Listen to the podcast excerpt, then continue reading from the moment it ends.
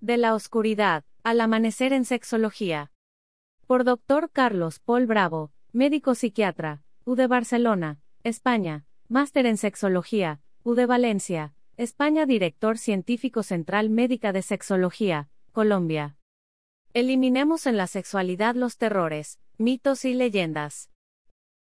En la oscuridad del tiempo siempre permanecieron ocultos la información, la educación, el conocimiento sobre la sexualidad para el vulgo a lo largo de la historia, a pesar del trabajo de muchos maestros como Trótula, la primera ginecóloga de la historia, allá por el siglo XII, Passionibus mulierum curandorum las dolencias de las mujeres, Maimónides, Averroes y muchos más que han dejado caer sus obras, y conceptos en el transcurrir de tantos siglos como hojas por el viento al caer del otoño.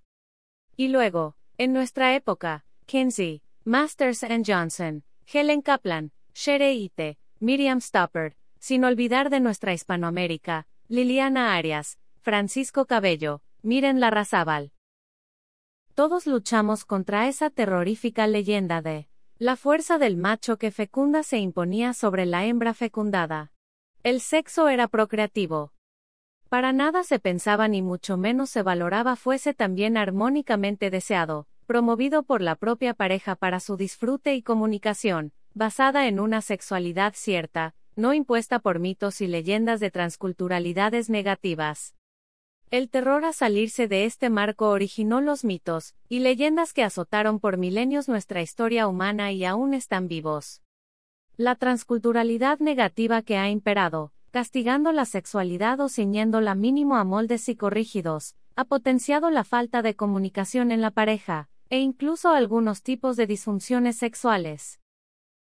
Con la revolución sexual de Masters and Johnsons, Helen Kaplan y Shere Ite, a mediados del siglo pasado, comenzó a abrirse una luz sobre una sexualidad seria, responsable y gratificante, continuada por famosos sexólogos actuales como los arriba mencionados, y tanto otros que, siguiendo esas rutas marcadas, han mantenido y conseguido se reafirme la sexualidad humana como un derecho, tal cual fue establecido en el decimotercero Congreso Mundial de la UAS del año 1997 en Valencia, España, donde tuve el honor de ser coordinador internacional.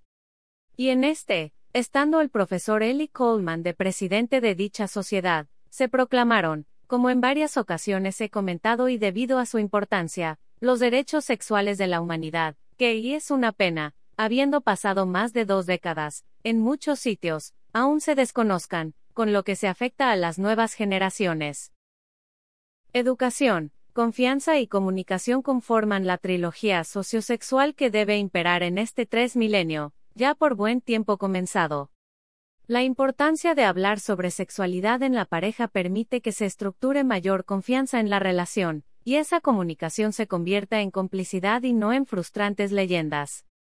Al haber realizado unos estudios en la sexualidad y las conductas de la pareja, sus inquietudes, temores, en ocasiones más por angustias y por desconocimiento que por las propias disfunciones, se concluyó, como refiere el profesor Keith Auton, del grupo de Oxford, en su libro Terapia Sexual, que en ocasiones, al conocer el origen del problema, y debido a la mala información sobre el tema, un consejo breve basta. ¿Y por qué?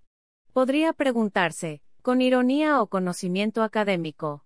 Pues porque las ansiedades focalizadas en sexología son debidas en alto porcentaje a la incultura o al temor a mencionarlas.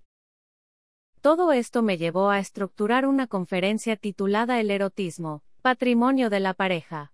Porque, al permitir la ya mencionada comunicación, esta lleva a la confianza, y como el río llega a la mar, a su vez se convierte entonces en complicidad, y con el deseo, se transforma en erotismo.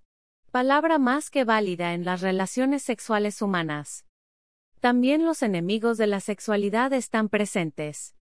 Hagamos un paseo a vuelo de pájaro por algunos de estos. Considerar el sexo como una obligación, el tópico de lo hago por complacerte, ya está bueno, y demás bellezas, que con su resultado son negociaciones equívocas y de chantaje emocional. El egoísmo sexual, o el miedo a la intimidad y evitar promoverla. Los tabúes sociosexuales, la competitividad mal entendida, por desgracia, muy común en ciertas parejas, en que compiten hasta en el sexo y sus conceptos. La poca sensibilidad y la falta de confianza, destruyendo la posibilidad del patrimonio de la pareja antes descrito. Las celotipias y el machismo, entre otros, que impiden un desarrollo sano de la sexualidad en pareja, o en el propio afectado, quien, sin querer, en la mayoría de las veces, afecta, y no solo a su pareja, sino a sí mismo y su entorno familiar.